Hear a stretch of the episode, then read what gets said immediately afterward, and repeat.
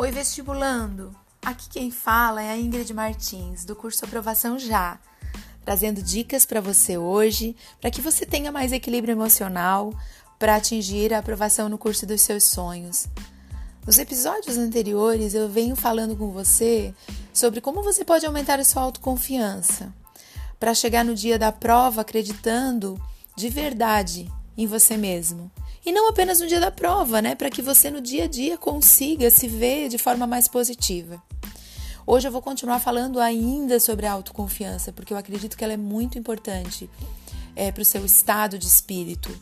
E falando em estado de espírito, a autoconfiança nada mais é do que isso, um estado de espírito, né? É, o trabalho que você tem nesse período que deve fazer é fazer de tudo para se convencer de que você é imbatível.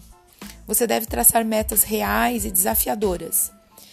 Por que, que elas têm que ser reais e têm que ser desafiadoras? Primeiro, que elas não podem ser muito simples, porque você está se colocando aí num baita desafio. E reais, porque muitas vezes você tem colocado metas que são muito altas e, e, e pensa e entende, né? Seu, seu cérebro entende que elas sempre são impossíveis de serem alcançadas. Então elas têm que ser metas que você consiga atingir durante o dia, durante a semana, durante o mês, né?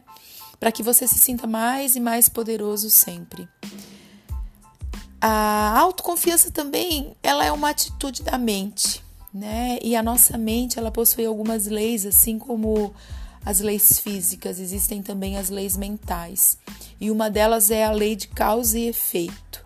É uma lei simples, mas é poderosa, que diz o seguinte: que tudo aquilo que eu invisto, tudo aquilo que eu planto, eu também colho.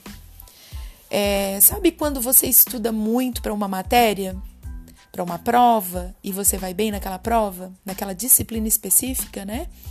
É isso. Talvez naquela outra que você não estudou tanto, você não vai ter tanto retorno assim. Eu gosto muito de comparar uma área com outra. Os alunos reclamam muito que são vão mal nas exatas, mas não se dedicam tanto para as exatas, né? Eles não investem tanto tempo assim nas exatas.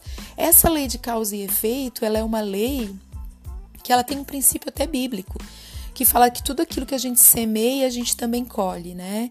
E daí, o convite que eu vou fazer para você hoje é o seguinte: uh, plante dentro da sua mente é, propostas e pensamentos positivos sobre você mesmo.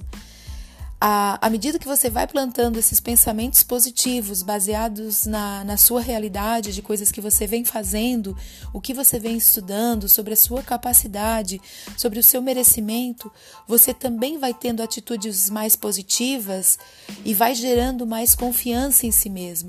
Afinal de contas, durante muito tempo você alimentou talvez pensamentos negativos. Então, hoje é, é, é o dia, é o tempo de você se desafiar alimentando com, com pensamentos mais positivos positivos. Eu espero que essa dica tenha sido importante para você. Curso aprovação já, ajudando você a ter mais equilíbrio emocional para alcançar a aprovação no vestibular dos seus sonhos.